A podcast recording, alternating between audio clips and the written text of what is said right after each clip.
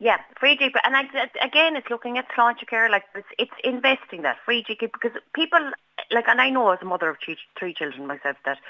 people aren't you you won't go to the doctor if you have to pay for it because it's and you and you and it is we need to invest in children's health and we know that if you invest in the early years and in children's health right up to 18, that the long-term effects of people's health, you know, on the system when they're older, if there is early, it's again early intervention in all areas of healthcare.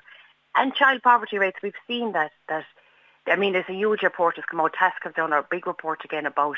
genuinely, if you're investing in children, eradicate and genuinely eradicating child poverty, there are people, there are children living in poverty, and way too many children for a, mon- a country as rich and as you know we're full of wealth in this country, and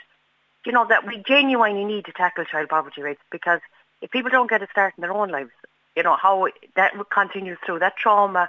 That trauma and you know that whole I suppose it affects every area of their life continues right up to adulthood.